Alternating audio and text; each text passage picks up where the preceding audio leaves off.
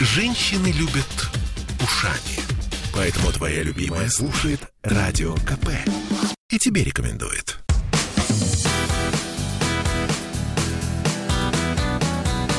Легенды и мифы Ленинградского рок-клуба. В студии радио «Комсомольская правда» в Санкт-Петербурге в программе «Легенды и мифы Ленинградского рок-клуба». У микрофона Александр Семенов. Здравствуйте, рокеры! И сегодня у нас в студии в гостях э, удивительный человек, фантастический человек, музыкант, э, профессиональный стихотворец, драматург, я не знаю, капитан, моряк. э, В общем, все это я говорю о человеке, которого я ужасно люблю, очень уважаю. Да, Антон Белянкин, два самолета. Это... Е! Здравствуйте, дорогие радиослушатели. Вот так громко не, не, не, и весело Антон начал свое общение с вами, уважаемые радиослушатели «Комсомольской правды». Да, сегодня Антон у нас в гостях, он нашел время. Я с- очень его ждал, очень. Начнем с самого начала. Ты родился где? В Петербурге, ну, в В Ленинграде. Ленинграде. Да. А, в каком районе? Господи, этот угол Чернышевского и Петра Лаврова. А, знаменитый роддом. Роддом, да. Да. Аист он сейчас называется. Или он вообще он существует. А раньше это был, по-моему, роддом номер два, что ли. Сегодня это VIP роддом. А, да? Ну, вот я VIP. Так что ты да, дал, дал начало. Ну, это после меня, как я вот родился. Конечно. уже, да. А Твои родители чем занимались? А, Папа был инженер, а мама бухгалтер.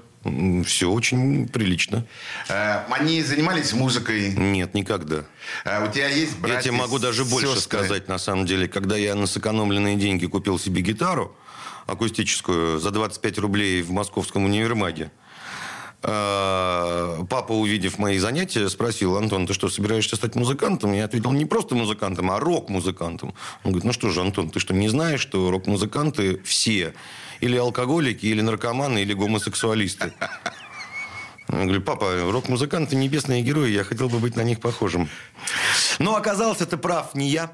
А папа? А, да. Да, оказался про папа. Сколько тебе было тогда лет?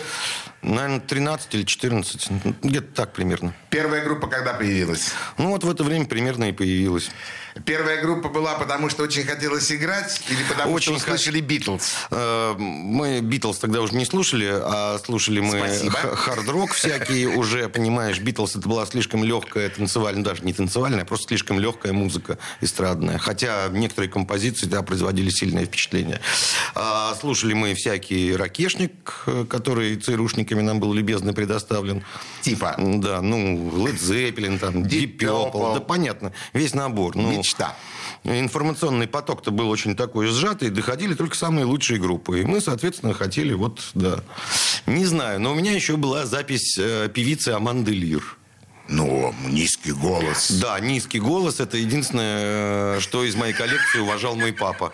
Видимо, поэтому он и говорил так легко про гомосексуалистов.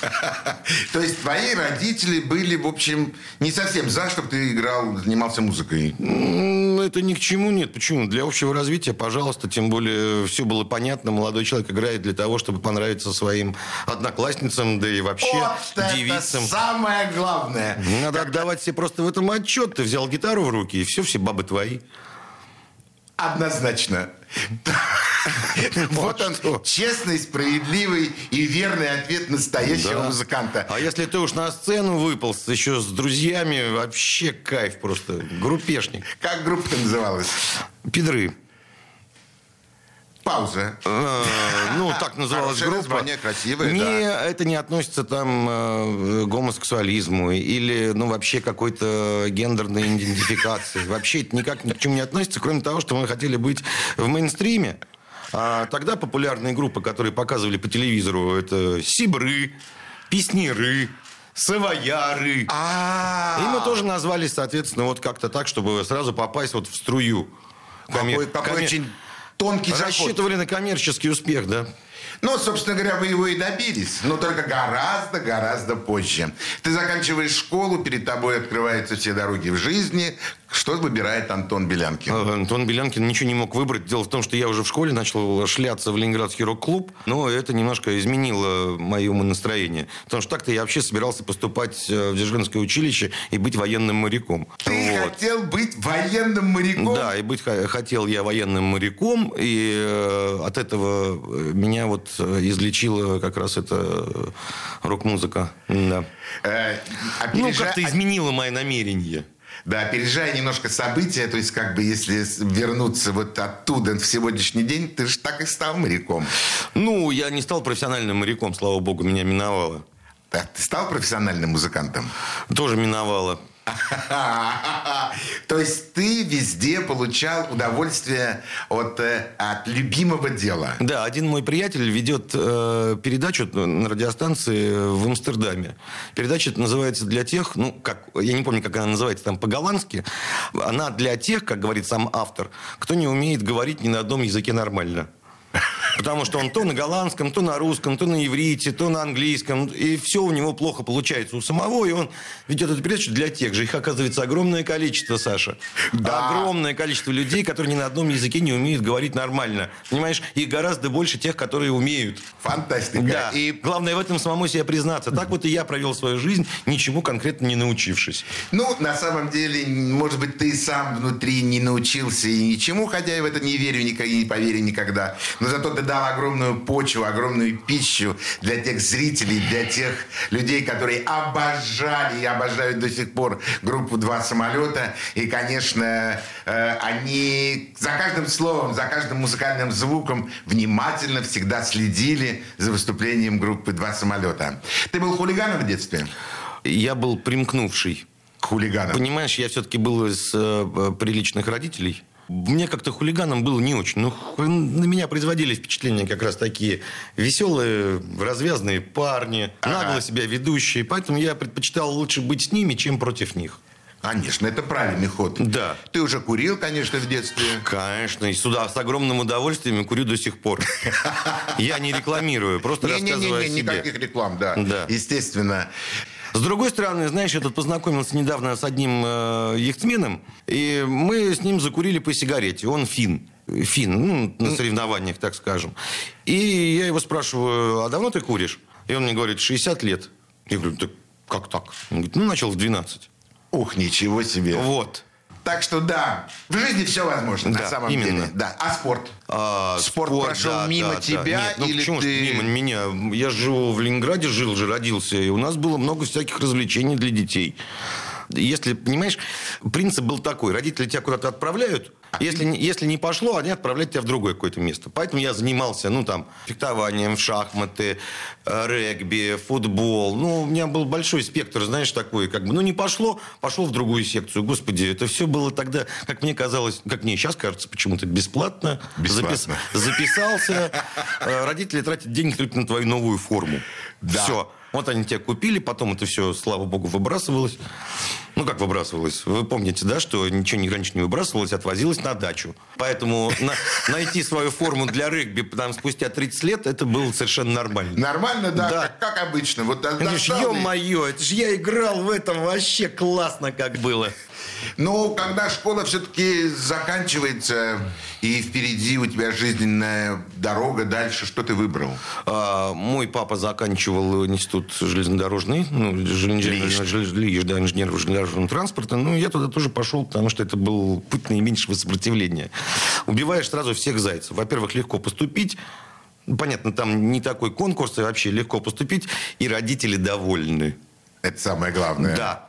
И потом я уже знал, потому что я туда часто шлялся, вот, ну, за год там были подготовительные курсы, часто шлялся, там был студенческий клуб со всем музыкальным оборудованием. Отличный музыкальный Всё. клуб, который я очень классно, хорошо да. знаю, да. Да. Что Да. будем слушать? Какую песню? Э, да давайте с первой песни. Да, нет, не первая песня, а там по списку она вторая, называется «А вы-то кто?».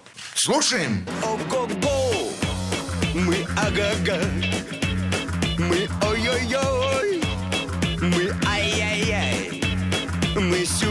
сюп-сюп-сюп, мы сип-сип-сип, мы дай-дай-дай, мы хей-хей-хей. А вы-то кто? А вы-то кто? А вы-то кто? А вы-то кто?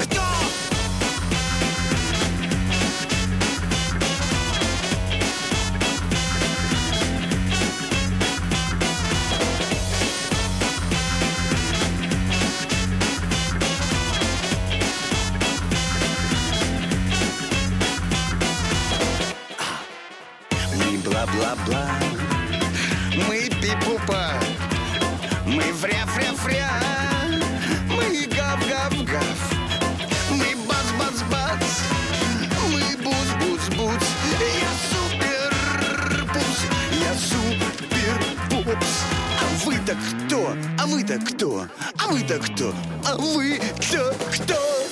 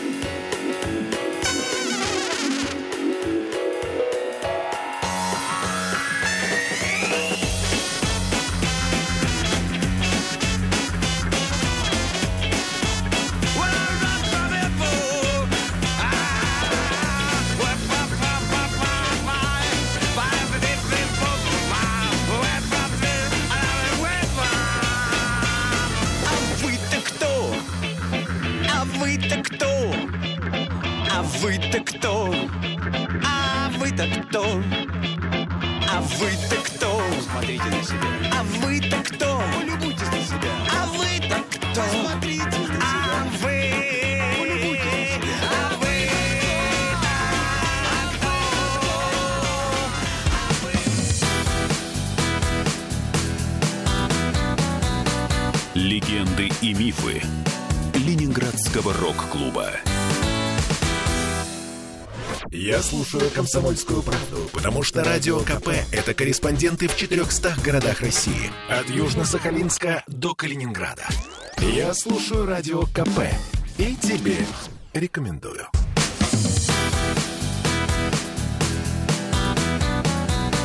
Легенды и мифы Ленинградского рок-клуба.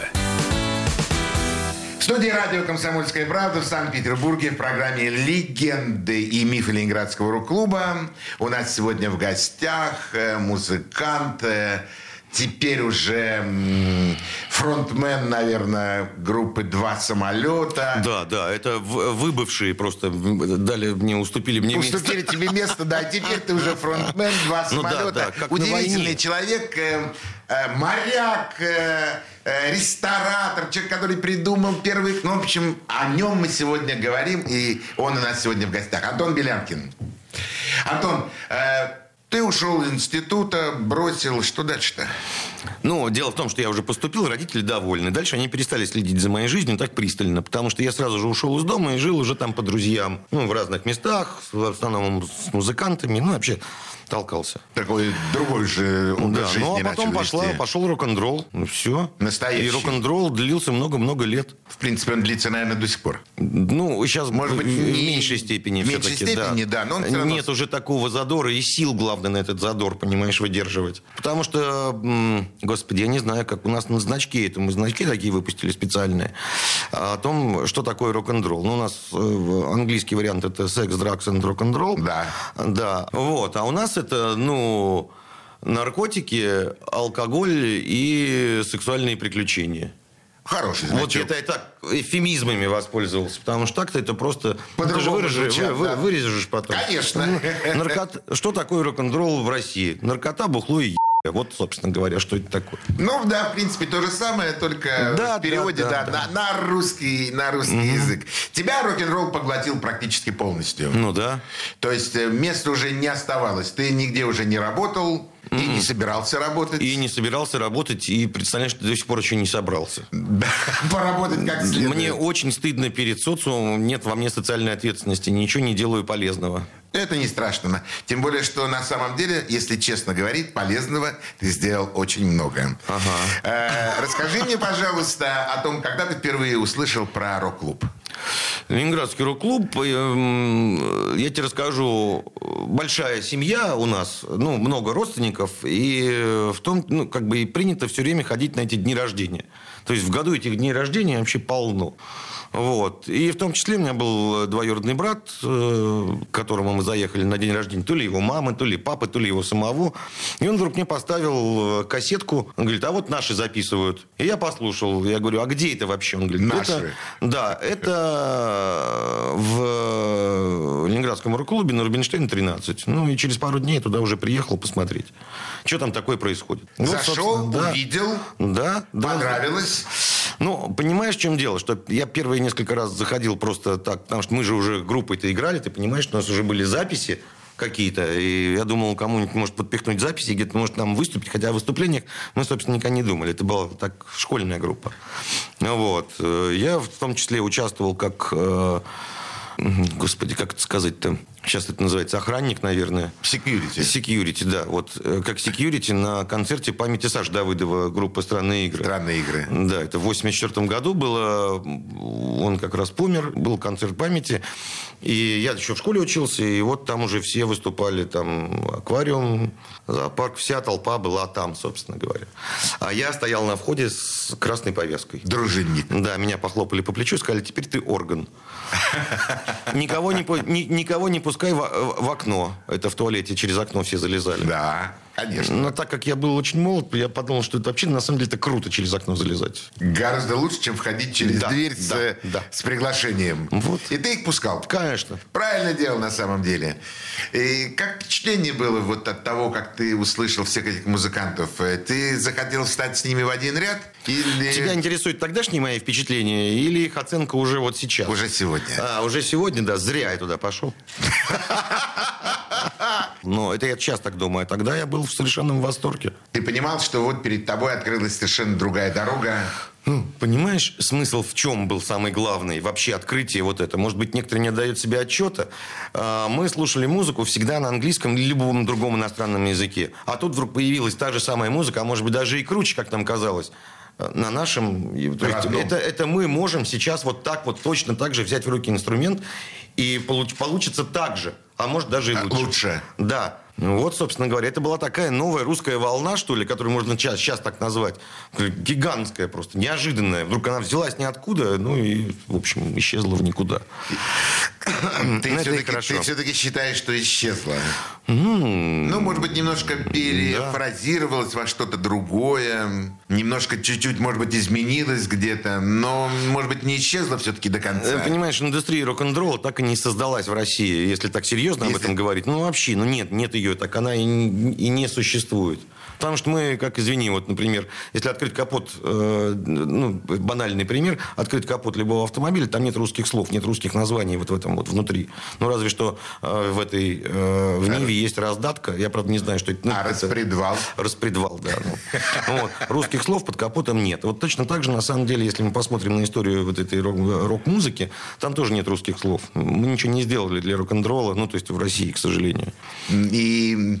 Для мирового, так Для сказать. мирового, да. А для нашего рок-н-ролла, ну, слушай, есть же это Ной Дойче Вилли, это немецкая волна, это та же самая история, только у немцев. Когда они вдруг, вдруг открыли, что можно петь по-немецки. Вот тоже же класс, на самом деле. Да. Два самолета. Ага. Когда появилась, зародилась эта мысль, как вообще вот получилось так, что два самолета встали на крыло? Э, Ты имеешь в виду, когда как началась наша группа? Да. Нам нужно было срочно провести концерт, потому что мы ребятам обещали, дружбанам нашим, ну, друзьям. Ты вообще понимаешь, что такое рок-н-ролл? Вообще такой вот настоящий, особенно панк-рок. Расскажи нашим радиослушателям. Это радиослушателям я расскажу очень просто. Вот, ну, вспомните группу Sex Pistols. Ее пример характерный. Ну, как и всех остальных панк-групп. Просто ее, ну, большинство знает. Смысл в том, что придурки, с которыми я пью и развлекаюсь, ну, там, по-всякому, я имею в виду, провожу время бездарно, вдруг вылезают на сцену и оттуда орут в микрофон и играют на музыкальных инструментах. То есть в зале находятся точно такие же придурки, как и на сцене. Вот. И поэтому на наши концерты ходили наши друзья. Единственное, что их было очень много. Друзей. Друзей, да. Которые с удовольствием Они были такие же придурки, музыку. как и мы. Им приятно было, что вот такие же придурки, с которыми мы бухаем, и другие эти э, излишне нехорошие там тоже используем, э, они вот на сцене даже, даже поют, и даже красиво получается э, не хуже, чем у других таких же придурков э, в Америке. Это мне говорит музыкант э, группы «Два самолета», которые взорвали просто в 90-м году всю э, танцевальную э, культуру музыкальную. Просто взорвали всю своим творчеством и своими песнями. И, главное, тем удивительным языком, на котором Вадим Покровский исполнял ваши произведения. Это же была фантастика просто. Это было нечто... Да, существует простое объяснение, ты знаешь, да, я писал дурацкие тексты для песен, но Вадик их на концертах забывал. Поэтому решили, да хрен с ним, пой, как, как тебе нравится. Все равно красиво получается. И получился такой красивый-красивый птичий язык. Да, который мы называли суахили. Я э, рассчитывал, что... Да и долго так и было, собственно говоря. Э, что слово суахили, вообще название этого языка, недоступно пониманию э, наших слушателей. Оказалось, нет. Оказалось, нет. С годами, на самом деле, все знают, что такое суахили. То есть вас разоблачили. Ну, не то, чтобы разоблачили. Однажды мы ехали в поезде, а ехали мы куда-то, я, честно говоря, не помню, через Ригу в Калининград. И с нами ехали э, эти африканцы. Говорю, я выспросил, что они как бы из Центральной Африки. Не из Кении, а из какой-то там, не помню. В общем, это без разницы. Из Центральной Африки. Я говорю, они говорят, можно послушать ваши песни? Я говорю, они на суахили, осторожно, сказал я. И они даже узнали, то есть разобрали некоторые слова. Которые Вот что звучали. си- сила алкоголя и убеждения делает. Сила убеждения и алкоголя. Что будем слушать сейчас? А, Вот послушаем, э, как пел Вадик Покровский. Песня называется «Мэднес». Она пятая по счету. Поехали. When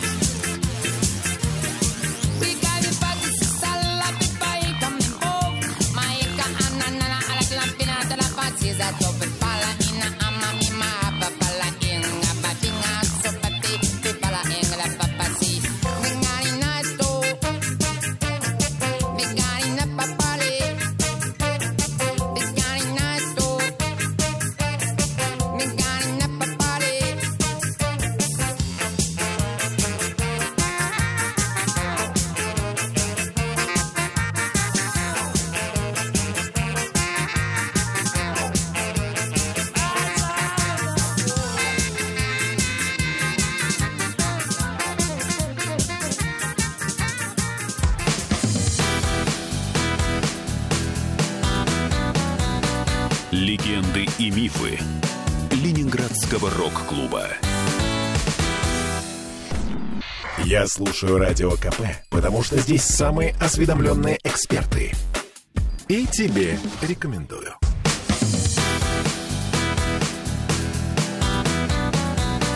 Легенды и мифы Ленинградского рок-клуба.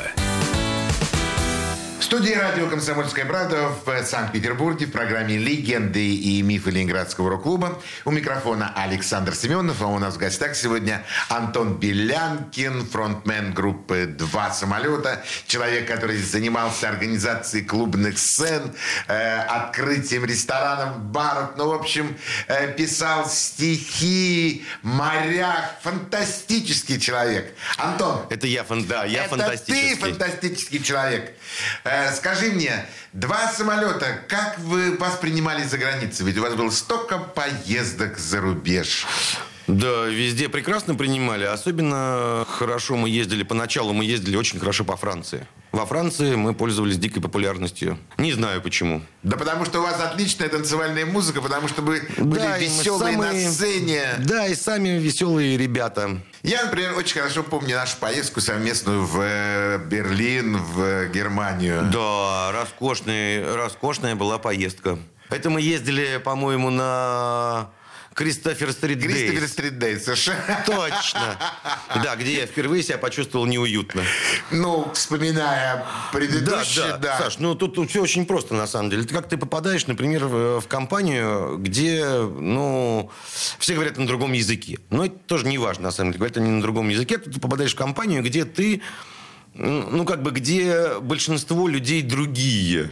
Где ты в меньшинстве. Да. И вот это вот И ты чувствуешь себя сложное. немножко неловко. Некоторое время чувствуешь себя неловко, потом как-то привыкаешь к А, этому. и говоришь, да. Да, и хрен с ним. Вот именно. Э, Иностранная публика вас ведь принимала наверняка не, не лучше, чем наши. Э, Ты знаешь, по-разному, на самом деле. Да нет, не по-разному все. Иностранная публика всегда нас принимала очень хорошо. Мы же вырвались из э, коммунистических застенков. Ну, как же. И везде... Да. А сейчас мы вырываемся тоже там, как они все считают, из кровавого режима. Ну, что, Вырываемся. вырываемся, да. И там, конечно, они сразу спрашивают, ну, как вы? Я говорю, да вроде ничего, как-то все, все вроде в порядке. Слушай, а было уютно играть в Ленинградском рок-клубе? Очень уютно, да. Уютно, да? То есть вы как бы чувствовали атмосферу, ведь рядом с вами там на сцене, ну, мэтры, которые, в Ты общем... понимаешь, вот это вот на самом деле, как метры. Ленинградский рок-клуб это была организация. Ну, как любая другая организация. Бюрократия вот настоящая. Только они не занимались этой бюрократией, а играли в нее. И это была вот достойная такая игра в бюрократию. Вступление в Ленинградский рок-клуб такое серьезное. Прослушивание. И мы притащили два ящика пива, и Жора Баранов нам сказал, только после выступления. Жора, ё-моё, мы вчера выпили там э, столько. Он говорит, только после выступления взяток не берем. И действительно после выступления? Да, ну, выступление нам, когда мы сыграли четыре песни, нам сказали, ну все, все, завязывайте, давай уже, открывай. Все было четко, понимаешь, вот эта игра в бюрократию была. Собрание Ленинградского рок-клуба, э, куда приходил похмельный, например, там Майк Науменко, понимаешь, да? Да. И когда эти были, э, ну, э, перекличка групп, там за группу должен кто-то руку поднять, значит, ну, да.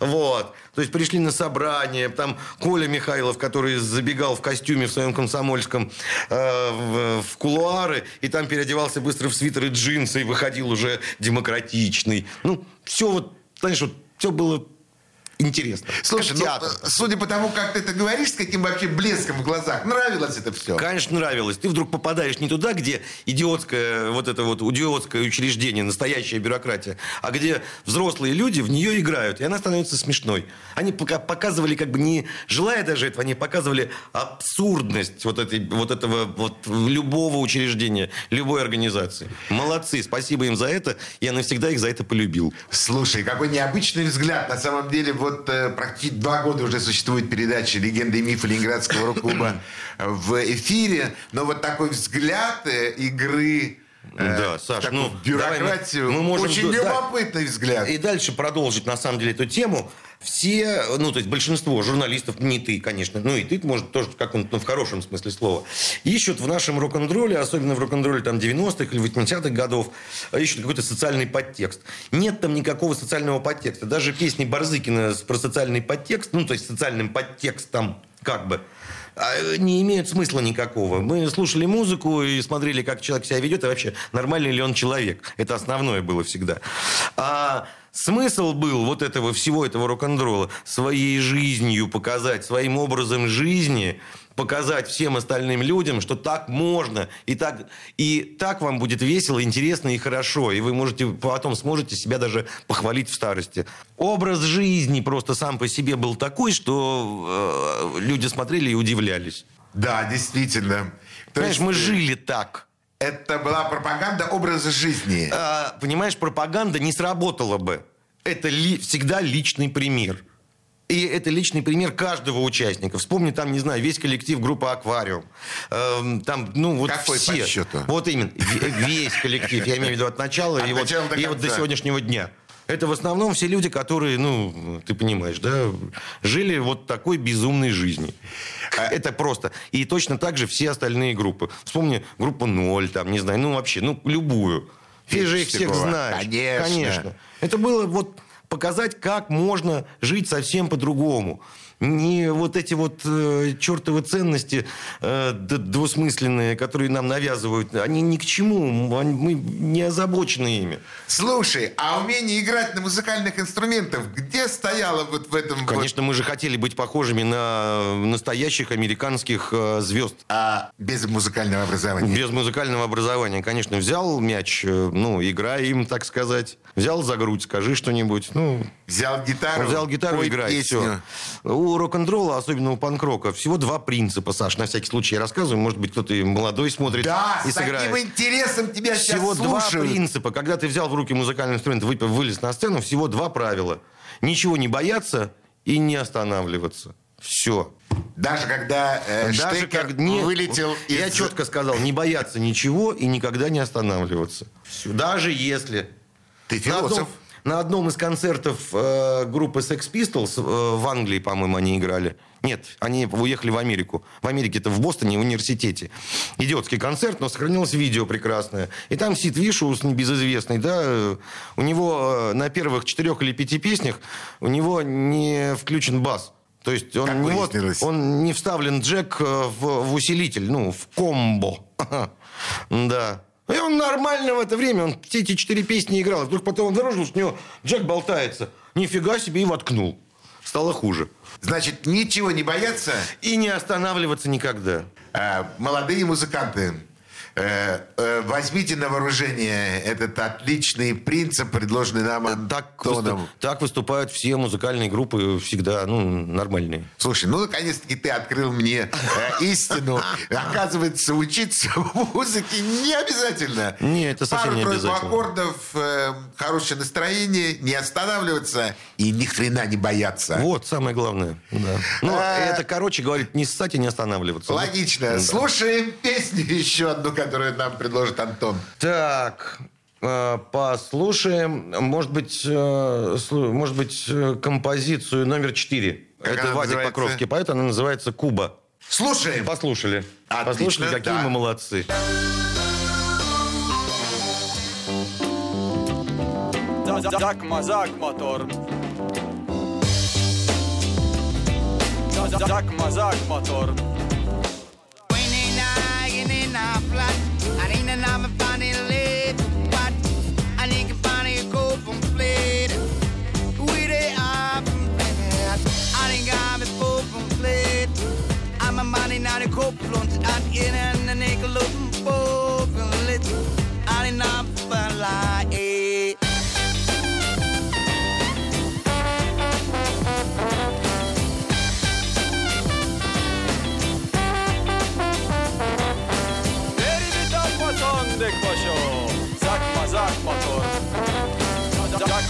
motor, me shaka bomber again, this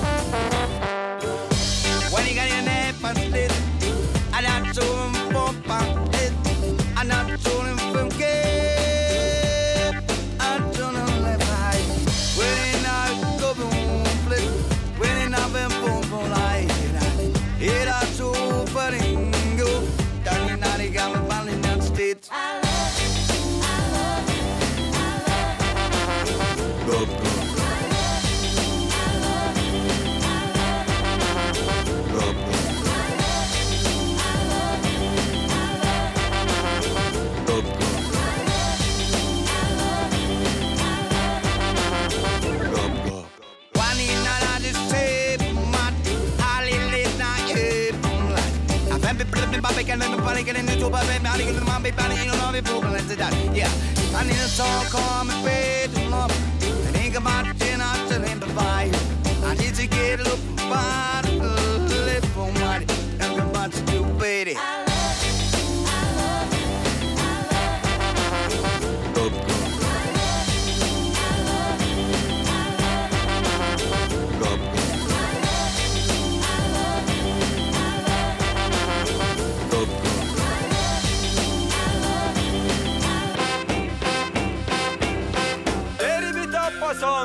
Special Zakma zakmator.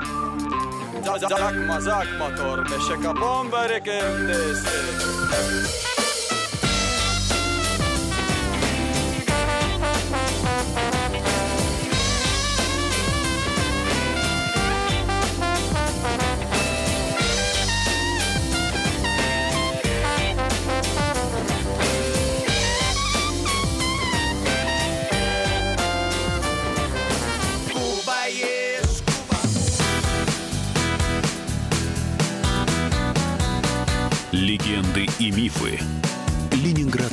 рок-клуба.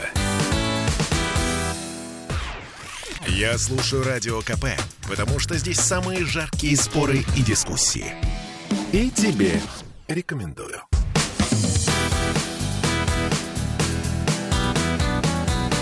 Легенды и мифы Ленинградского рок-клуба. В студии радио «Комсомольская правда» в Санкт-Петербурге в программе «Легенды и мифы Ленинградского рок-клуба».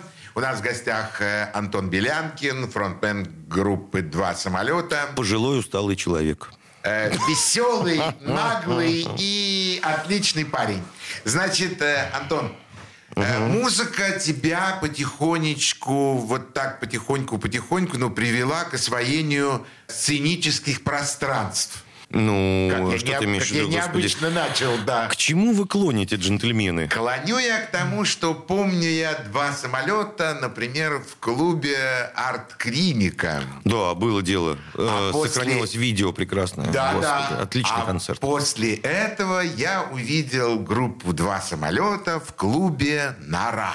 Да, клуб Нора был. Это первый, первый наш бар. Так Это называемый. Да, первый, бар. бар. первый клуб. Я тебе объясню, в чем Как там родилась, да, вот эта идея, почему Ой, у остальных музыкантов не приходили такие мысли? Э, У остальных музыкантов тоже, наверное, приходили, но не дошли.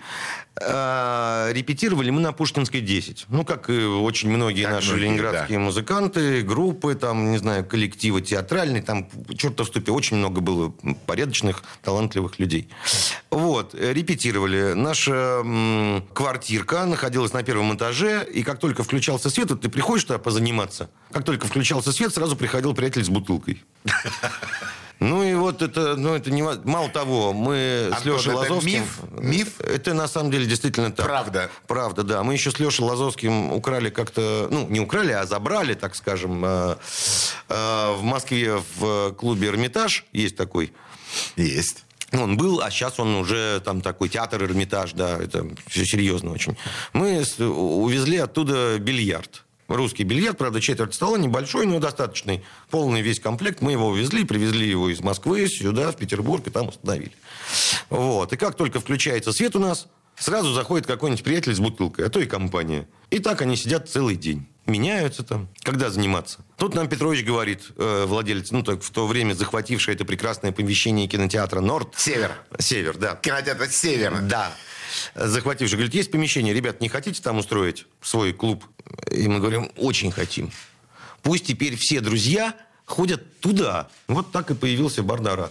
Да, это было, это был подвал. Да, это был прекрасный подвал. Э, Это было одно из первых. Ну и как у вас ощущение осталось от этой первой вашей, первого вашей, первого бара? Да прекрасно было вообще. Там, ну, если ты помнишь, там, ну, может, ты... Я очень да. хорошо помню. Это Да. мой любим. Вообще все Там клубы, которые вы заливал создаете, его, мои да. любимые. Да, там заливал его периодически. Я помню, как гости, особенно эти дамы в шубах, э, скакали по скамеечкам, чтобы попасть в гардероб. Потому что внизу вода была уже. Это осенью, весной у нас там это все переливы. Внизу вода, а в танцпол ни, ни- ничего не попадало, слава богу.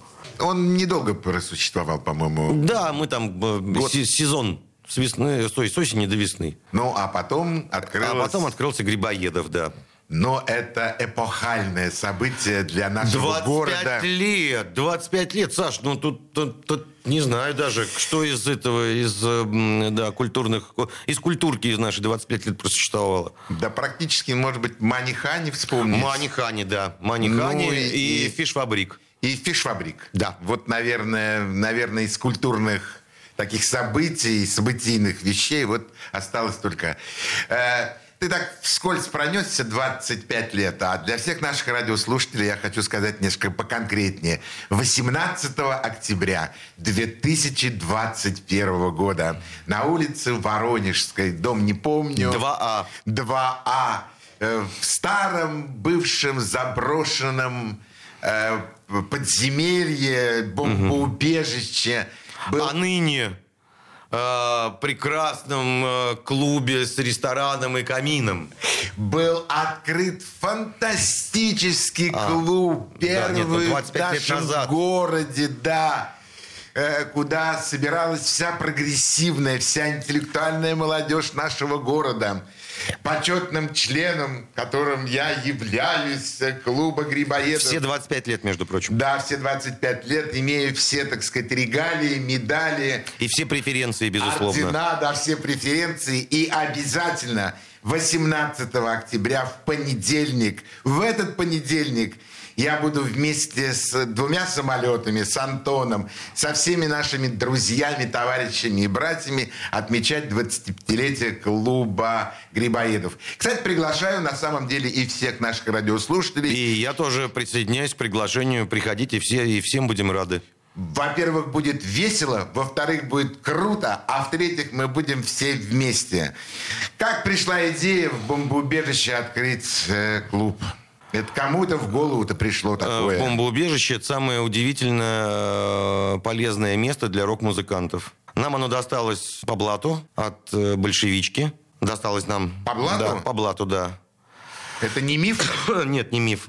Мама одного нашего участника дружила с хозяйкой, ну, не с хозяйкой, тогда с директором этой большевички. И большевичка, ну, вот эта девушка, она и говорит, что вот есть такое у нас нам ненужное пространство, и вообще это ненужное здание, вот его забирайте и все.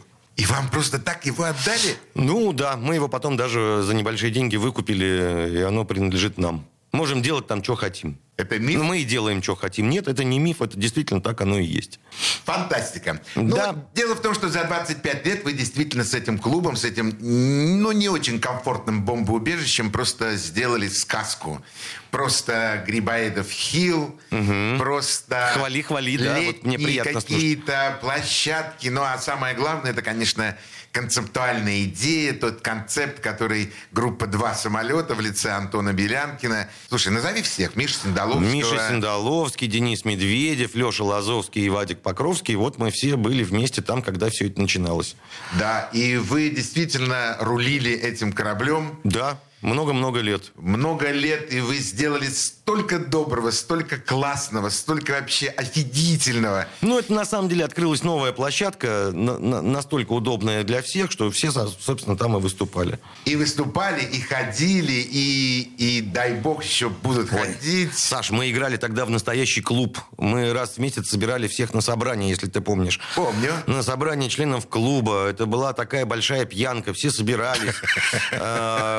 Я раздавал вот эти отпечатанные листки с э, планами развития нашего клуба. Собирал у всех информацию, кто чем бы хотел заняться, и чем мог бы помочь клубу, и как, каких мероприятий хотел. В общем, там чертов ступе, господи. То есть вы вели большую общественную деятельность. Да, да, да. Это, понимаешь, это вот э, э, вектор, заданный Ленинградским рок-клубом, где люди играли в учреждение, и мы тоже продолжали в клубе играть в клуб. То есть это благодарность показывать- Ленинградскому рок-клубу. Да, благодарность, конечно, Ленинградскому рок-клубу. На этих словах я хочу закончить первую передачу, которую мы записываем с Антоном Белянкиным. Слова прекрасные, слова благодарности Ленинградскому рок-клубу. На всем мы прощаемся с нашими радиослушателями. Слушайте нас в следующую субботу. А сейчас мы всем говорим до свидания. Пока. Пока.